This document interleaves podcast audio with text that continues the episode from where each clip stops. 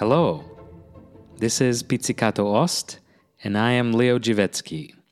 Today I recommend a piece that is very dear to me, a piece that is not hugely popular, yet has so much character and diversity, so much to offer to the performer and listener that it makes me very excited to think that some of you will just be first discovering it.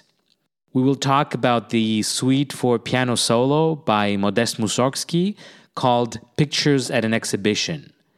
The original Russian name is Kartinki s Vystavki. Now, a tiny detail about the pronunciation of the name. In Russian, the composer's full name with patronymic sounds Modest Petrovich Mussorgsky. In the English language, it is traditionally pronounced as Modest Mussorgsky. So I will probably be mixing the two in my speech. So, bear with me, because eventually both options are correct. Now, I wish I had more time to talk about the life and personality of Mussorgsky, but I really don't, not in this show. We'll probably do another episode about another piece of his, a smaller one, and then I'll be able to give more biography. Here, I'll just say that Pictures at an Exhibition is created in June 1874, in a period of about 3 weeks. And from examining the letters and other biographical material about Mussorgsky, we can say that this was one of the happiest periods of his life. He was 35 at the time. To speak about Pictures at an Exhibition, apart from mentioning the composer, we need to learn additional two names. One name that we'll be constantly mentioning here today is Vladimir Vasilievich Stasov. In a very few short words, Stasov was a critic, a supporter of the arts, a talent hunter, and sort of an older friend to many artists of the time, as well as a big hand in organizing artistic life in St. Petersburg. His main idea was that Russian art had to liberate itself from what he saw as Europe's hold. By copying the West, he felt Russian artists could be at best second-rate. However, by borrowing from their own native traditions, they might create a truly national art that could match Europe's with its high artistic standards and originality. By national, Stasov meant an art that would not only portray people's lives, but also be meaningful to them and show them how to live. This is kind of a statement close to the one of Tolstoy.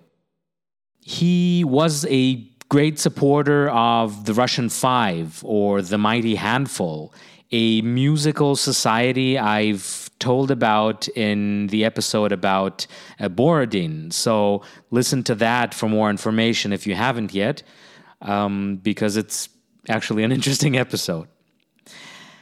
All that being said, Stasov was also a very strongly opinionated character, and could be quite harsh in his criticism.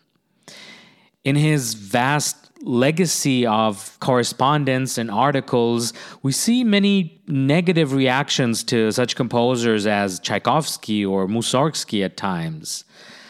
And when the rise of Diaghilev started in the very last few years of the 19th century, he called him, among others, a decadent cheerleader, and his magazine, The Courtyard of the Lepers, a piece that Stasov admired greatly and showed much support to, was Tchaikovsky's Second Symphony.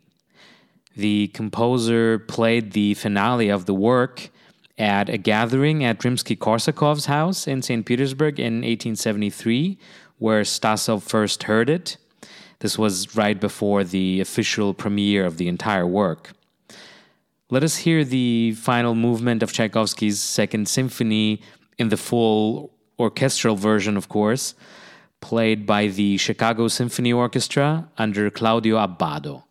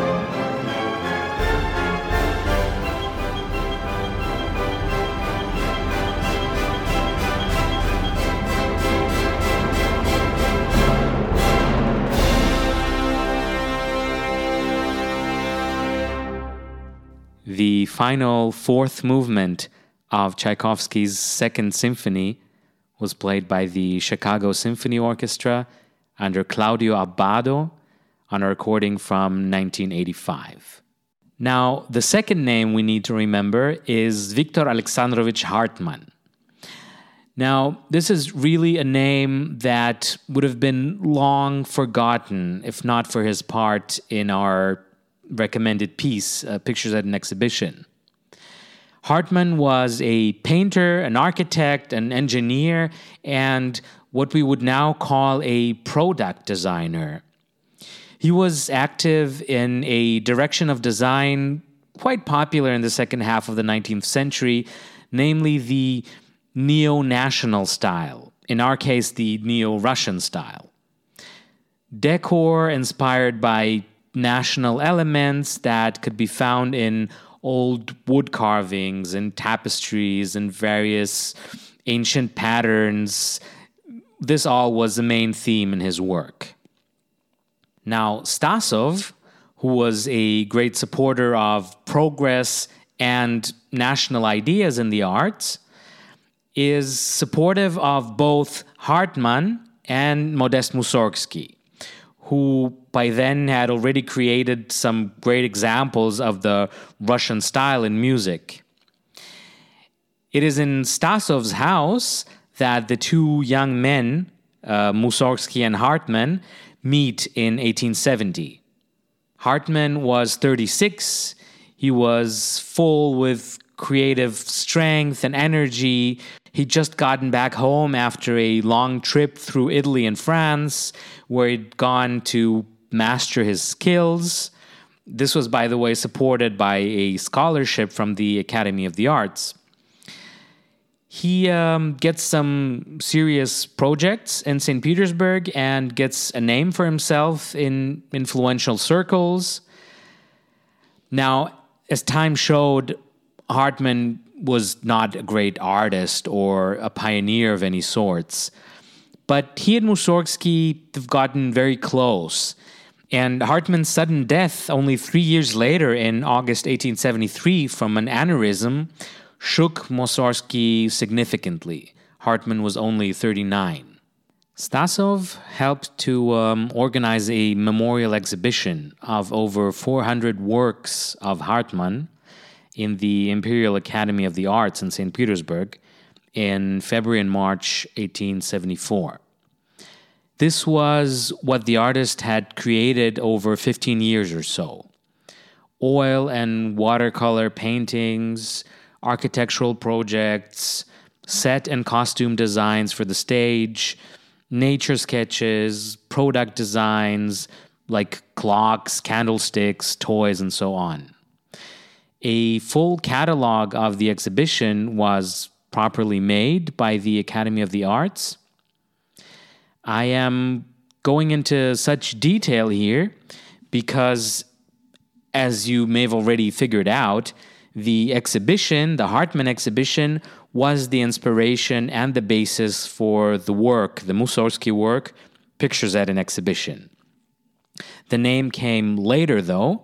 Initially, it was titled Hartmann.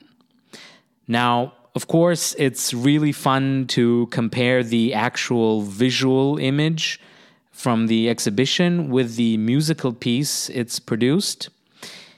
It really helps us follow the composer's thought and imagination.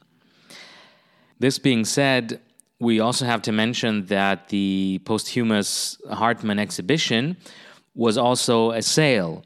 So the further life of most of the works is unknown, and some still might pop up someday. The other source of information we have to try and reimagine the missing Hartmann works was a note that Stasov wrote as a preface to the first edition of Mussorgsky's Pictures at an Exhibition in 1886. But this was 12 years after the event, the actual exhibition, and how accurate it is, we'll never know, unless the works miraculously reappear one day. Besides, when we compare Stasov's description to the one in the official catalog, we clearly see that the music of Mussorgsky has influenced Stasov's memory quite a bit. It often is much more poetic and based on the music than on the actual images he had seen over a decade before. The pictures were mostly quick, simple travel sketches, sort of a 19th century snapshots. Landscapes, portraits, basic life scenes.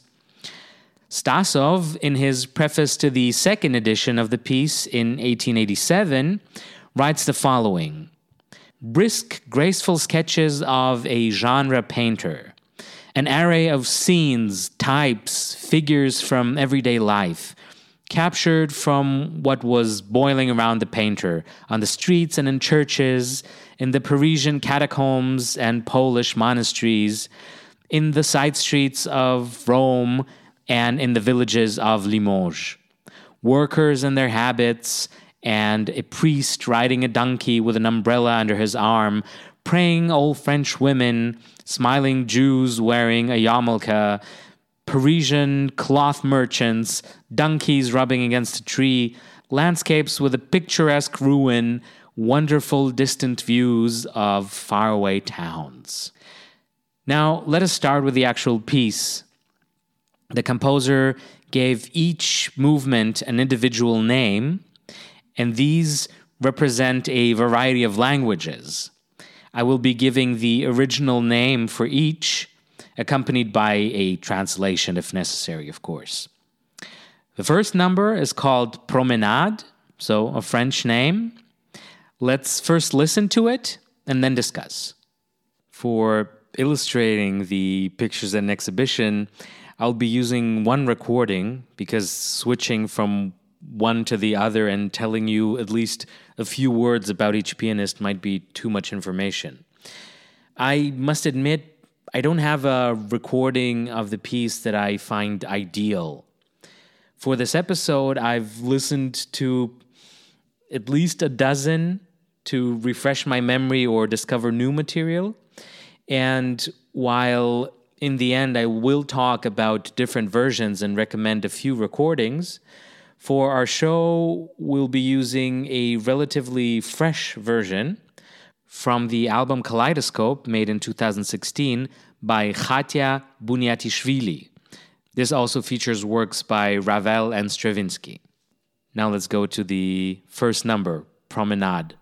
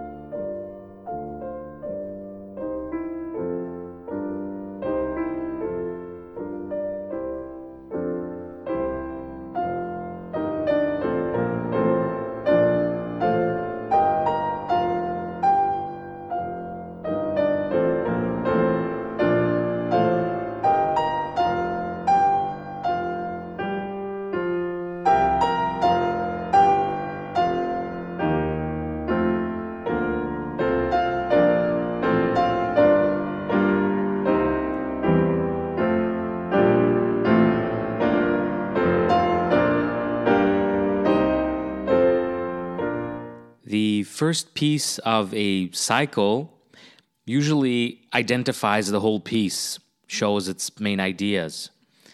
The promenade is a recurring theme that we come back to throughout the piece. Stasov explained that the promenade illustrates the viewer's transition from one picture to another. In a letter, Mussorgsky says, "My face is to be seen in these interludes." We hear an image full of space and light. It's a very typical Russian folk song structure featuring the pentatonic scale. The 8 bars opening the cycle are sort of a song verse sung by a mid-range female voice, the mezzo-soprano folk choir soloist, singing with a very open folk sound. That's how I imagine it, at least. Then come the chords on the piano representing the choir, which is such a typical Russian folk structure. If you remember, we've noticed the same structure when we talked about Shostakovich's use of Russian songs in his 11th symphony. We have the 5th episode of our show dedicated to that piece.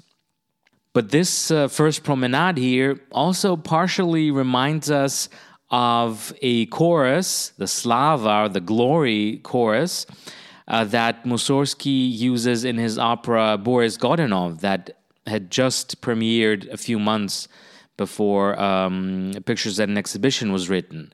Let's hear a piece of that.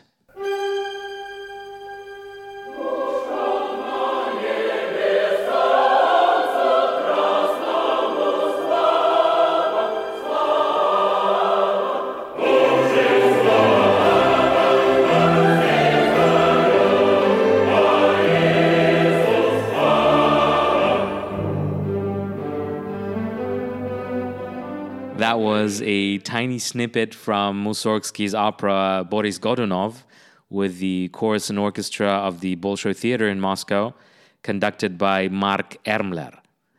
I think you hear the similarity of this choral structure with the promenade we've heard before. Another bit this reminds me of a lot is part of another great piano cycle, Tchaikovsky's The Seasons, which definitely deserves an episode of its own, and I'm sure this is coming at some point. And I've also mentioned it a few times in our previous shows.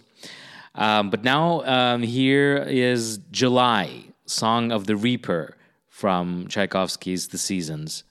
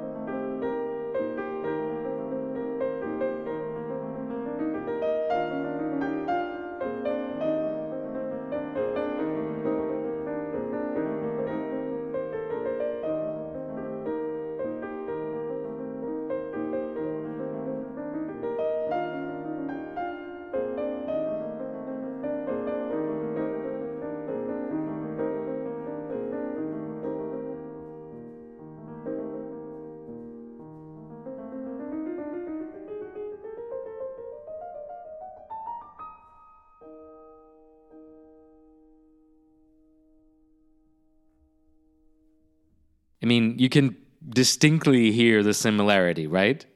We've heard July from Tchaikovsky's The Seasons, coming from a recording I didn't know of before, actually. It was made in 2017 by the wonderful Russian pianist Nikolai Lugansky. So the promenade in the Pictures from an Exhibition is the subject of variations throughout the suite, changing keys and rhythmic structure all the time. Aside from being an introduction and a first entrance to the exhibition and showing us a broad Russian spirit, the first promenade also sort of introduces the composer with his broad open gaze and calm, secure, uneven pace. This is partially due to the constant change of rhythm almost in every bar. Stasov comments it like this: "In this piece, Mussorgsky depicts himself roving through the exhibition, now leisurely, now briskly, in order to come close to a picture that had attracted his attention, and at times, sadly, thinking of his departed friend." From here, we come to the second piece, the Gnomus in Latin, or the Gnome. Before we start with the actual pictures, the promenade was not a picture, but sort of an introduction. I'll say that the suite has 10 picture movements. We have the Hartmann works for only a part of them. Now, if you follow us on Instagram, I highly recommend to follow our post on the Pictures in an Exhibition when listening to this episode. If you don't, you can Google it yourself or just subscribe to our Instagram now. It is Pizzicato Ost, all in one word. In this post, we'll show all of the corresponding Hartmann works that have survived and that we have available. The Gnome is not one of them, so here still there's nothing to look at. The image here is a design sketch for a Christmas tree decoration. It is thought to represent a design for a nutcracker displaying his large teeth, a classical item used for such decorations. Mussorgsky really brings this object to life and shows us this mysterious, dark creature. This is achieved partially by using a somber key of E flat minor.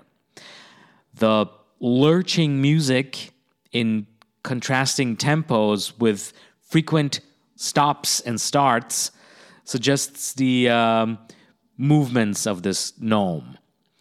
And while the creature is scary and bizarre, we still know somehow that it's only a toy. Stasov's comment to the piece: "A sketch depicting a little gnome clumsily running with crooked legs."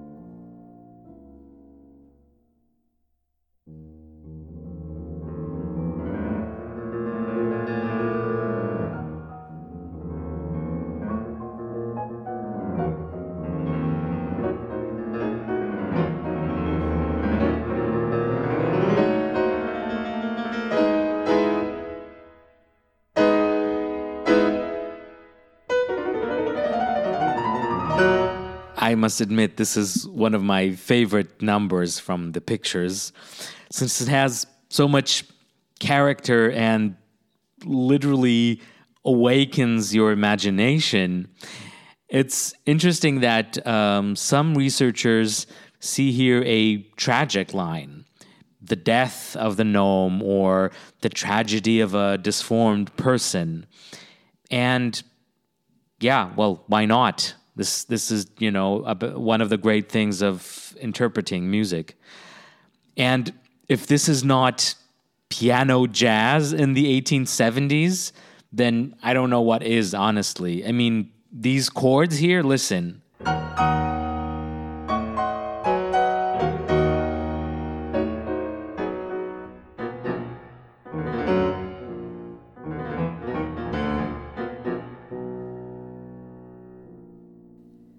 Oh, and if this music sounds strangely familiar, try to think whether you've recently rewatched The Big Lebowski. That might be a hint. It is also fun to compare this to a piece by the Norwegian composer Edvard Grieg called March of the Trolls. The similarity is obvious even in the title, but the character of the music is also quite different. Listen to this.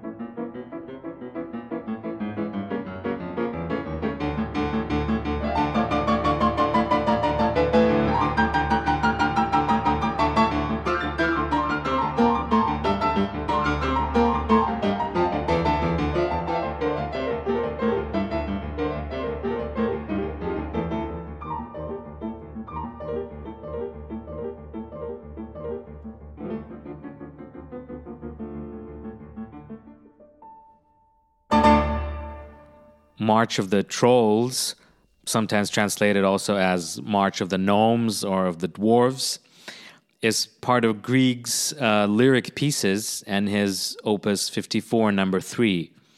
We've just heard it played by Andrei Gavrilov.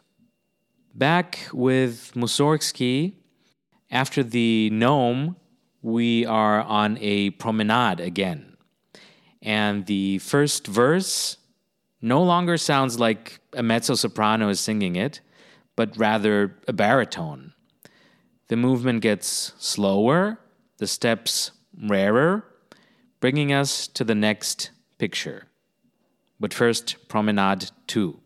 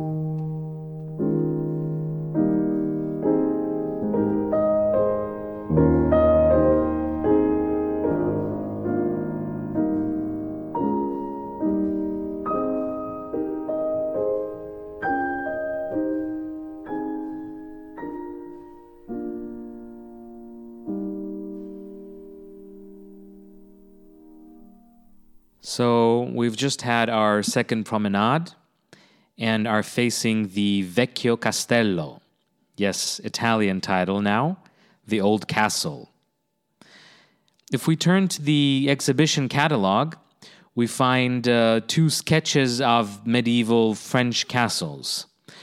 None of the two is currently available, but the assumption is that the music is not based on any specific one of the two.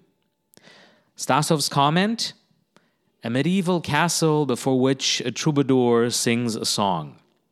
But this comment is only to be taken as one subjective reading of the music. Andantino molto cantabile e con dolore is the marking of the piece. Rather slow, very song-like and sorrowful. A calm, sad melody slowly pours, accompanied by the pulsating bass line. It does sound very much like a simple song, with phrases consisting of uneven words in each separate verse. You can hear that. And the length of each verse is pretty much like the length of a human spoken phrase, like breath. Plus the typical old French accompaniment, like an old folk instrument. In the middle section, we have a lighter, more optimistic harmony, but that is quickly gone. The singing slowly fades away as if it were sort of a distant shot and the camera slowly zooming out, and we can only hear the rhythm and no more song. Only a sudden clear phrase marks kind of an adieu to the picture.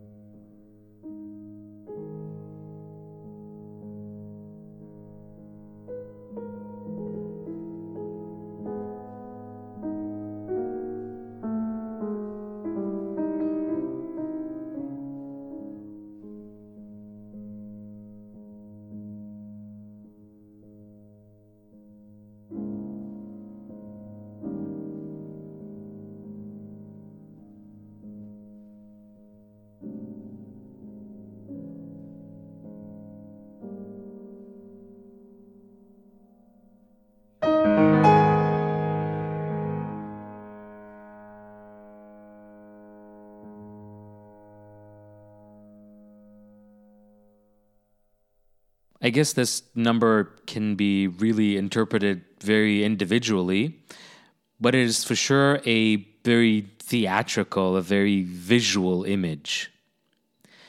The first sound of the third promenade repeats the last of the old castle, thus making a natural connection to the parallel major key.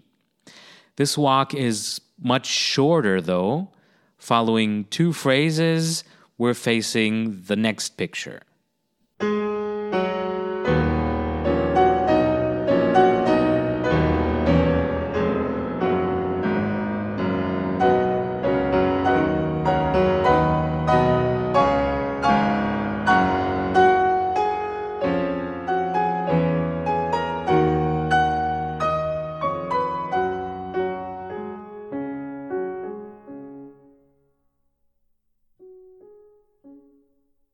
So third short promenade is done, and we're in Tuileries, and the piece is titled in French, Tuileries, Dispute d'enfants après jeu, Tuileries, Children's Quarrel After Games.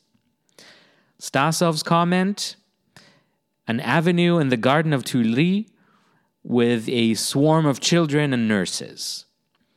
This is a happy, sunny picture of nature, childhood, happiness, and fun. A bright major key and a bouncy rhythm serve to create the image of playing children. But this is also a quarrel.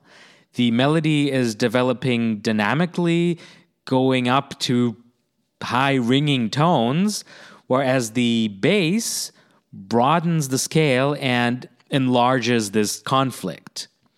The melodic phrases lose stability and become shorter. This is emotions escalating fast. But soon the innocent kiddie quarrel is interrupted by the reasoning grown-ups, the nannies. We hear them in their calm middle register and their repetitive, peaceful phrases. The kids, though temporarily distracted by the nannies, slowly lose focus and go back to play.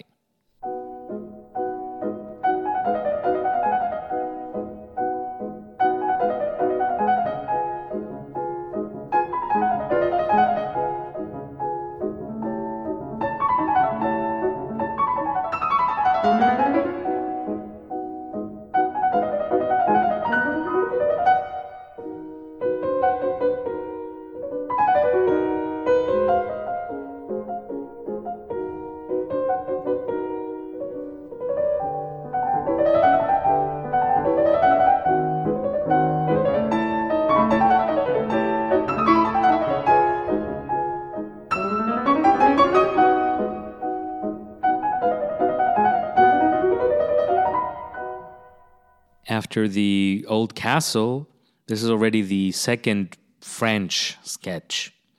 But unlike the previous one, it doesn't try to imitate the French style. A scene just like this could have taken place in the Summer Garden in St. Petersburg. By the way, Mussorgsky had never been abroad. Now, for the first time, we have no promenade between two pictures. I always say to myself, okay, these two were hanging next to each other.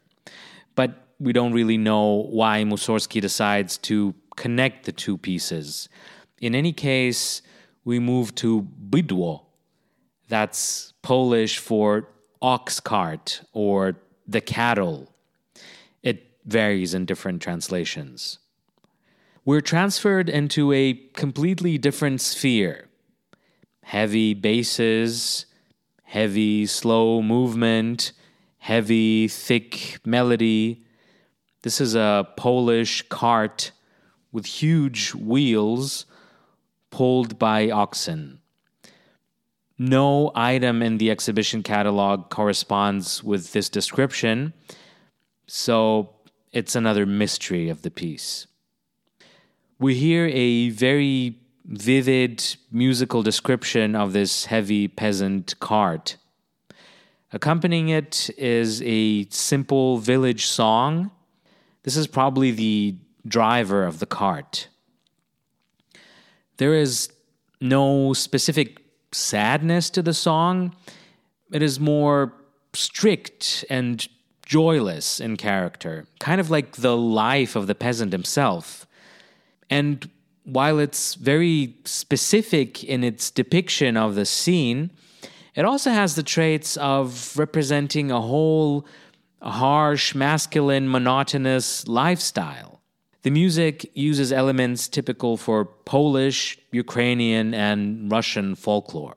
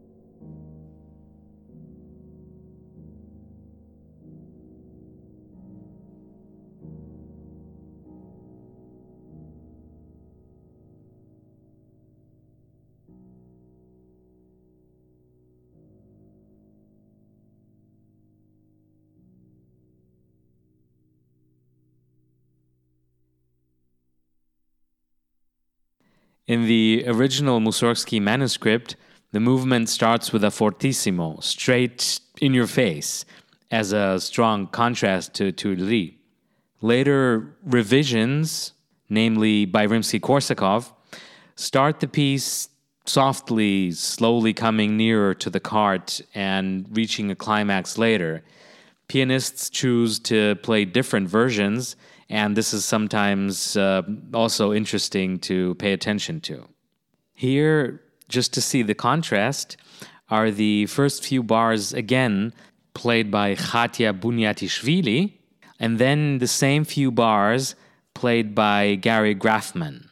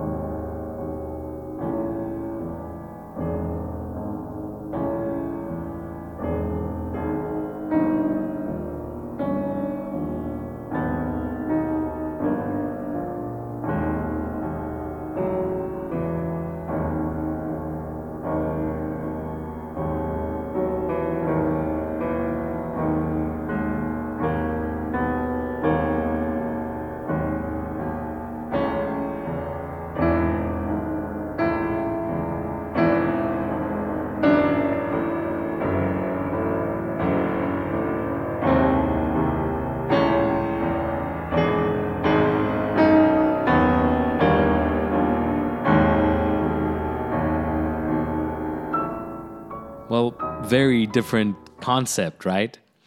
Most pianists nowadays prefer to play according to the original manuscript, but that was not known in print until only a few decades ago. And I think it doesn't make the recordings where the revised version is used any worse. Gary Graffman, whom we just heard on a recording from 1962, is an interesting character, not such a well-known name today. This year, the American pianist turns 93. He practically left the stage in the late 1970s when he seriously injured his right hand. Despite that, he was able to perform some works for the left hand, some specifically composed for him. It is also interesting to notice how the accompaniment, making heavy steps based on these empty octave chords, partnering with the lamenting motive, is almost identically similar to what Chopin uses in his famous B-flat minor funeral march, the third movement of his second piano sonata.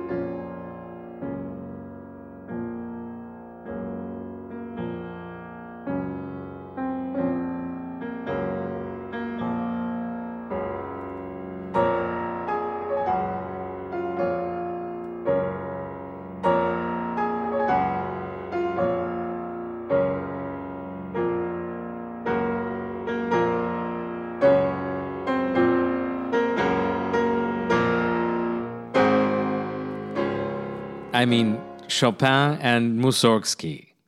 Okay, Slavic origins, a Polish piece, a general romantic vision, but still not really an obvious pairing, is it? We've just heard the beginning of the third movement of Chopin's Piano Sonata No. 2, played by Maurizio Pollini, winner of the Chopin competition of 1960.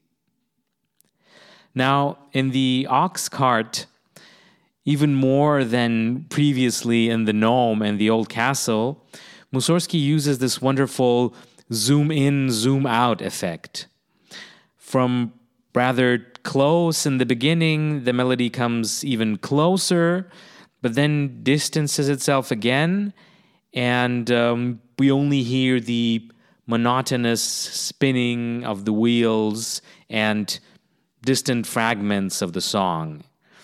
A similar effect was also used by Borodin in his piece In the Steppes of Central Asia. I've mentioned this episode here already, so I'm not going to do that again. The next promenade starts with a pause, sort of taking a breath before the next largely contrasting piece. This time, the promenade resembles sort of a chorale.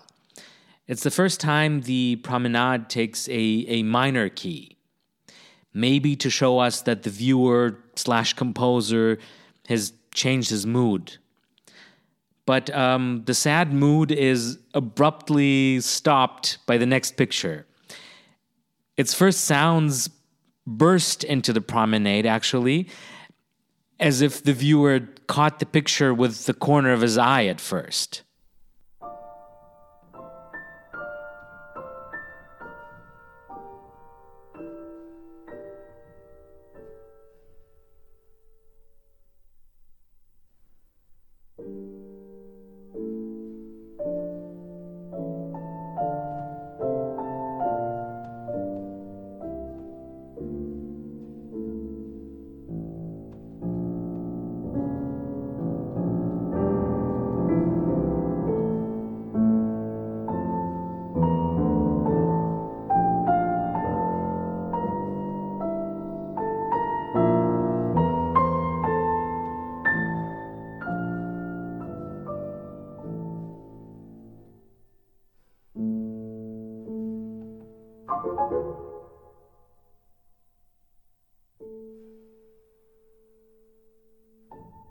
We're past the fourth promenade, and the picture that follows actually had survived. Hooray! It is time to turn to Instagram and open picture number 3 of the post. This is a costume sketch for an obscure ballet called Trilby that was running in St. Petersburg at the time. The composer of the ballet, a certain Gerber, was also a violinist and a conductor, as well as the music inspector of the Bolshoi Theater in Moscow. In 1874, at the Bolshoi, he gave 2 concerts titled Russian Opera Scenes Not Yet Performed in Moscow. These included excerpts from Mussorgsky's Boris Godunov, which had really not yet been staged in Moscow by that time. So in Gerber's ballet, there was a scene meant for the young students of the theater academy, where they were spread through the stage wearing canary yellow costumes, some still kind of partially in their eggshell. In the Hartmann picture, they really lack grace, unlike in their incarnation in the Mussorgsky music. This is called, now in Russian, Балет невылупившихся птенцов, the ballet of the unhatched chicks.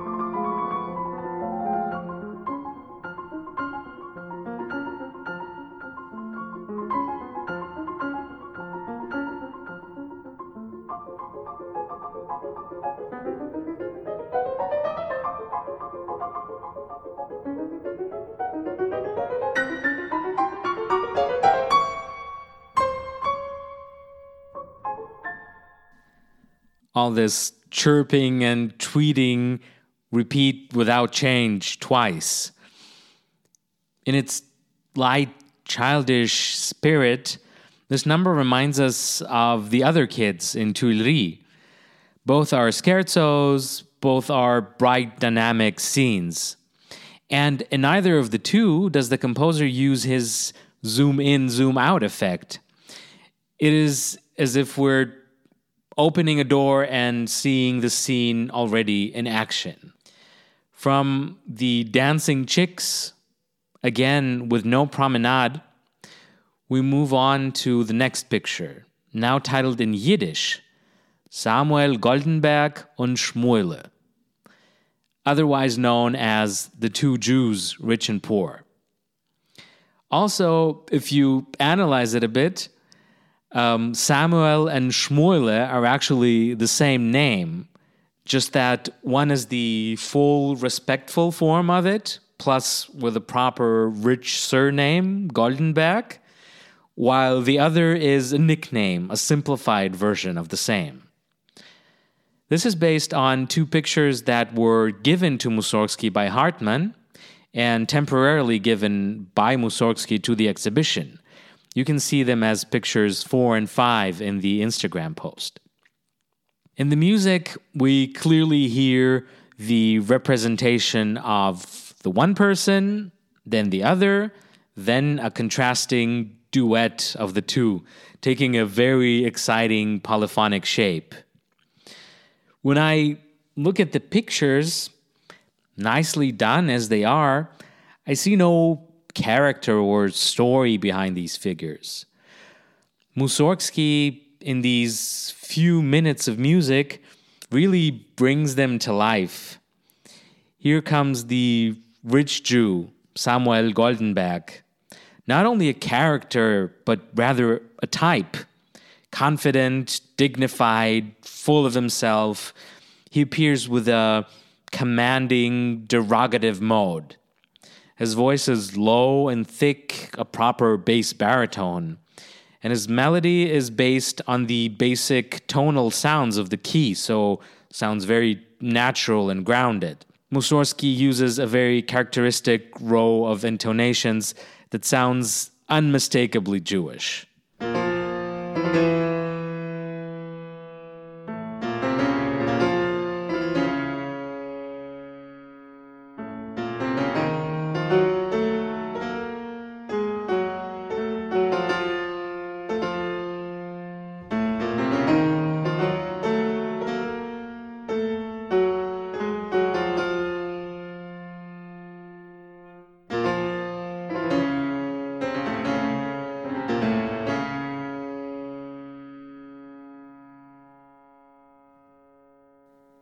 Contrasting to the rich Jew, steps in the poor Jew Schmule. His speech is hasty, all in the higher register, and his phrase is based on the ending of the rich Jew's sentence. Yes, yes, you're right. Anything you say, sir. Something like that. It's a speech of a weak flatterer. I always imagine him dragging along behind the rich Jew, asking him to lend him some money and telling him of some business idea he has that could make him and his future creditor rich. All of his sentences are exactly the same length, as if having no development.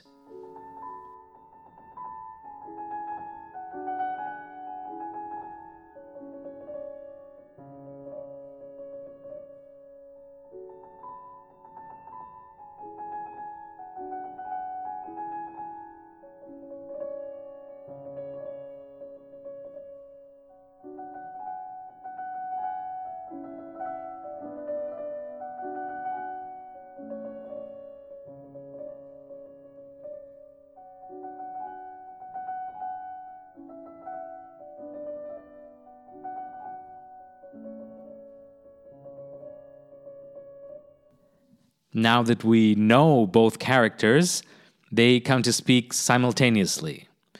The rich Jew is transposed an octave lower, which adds him even more might and confidence, while the poor Jew is still trembling in the high register and trying to put in his 2 cents. And the final words, of course, are the rich Jews, putting an end to the conversation and to the scene.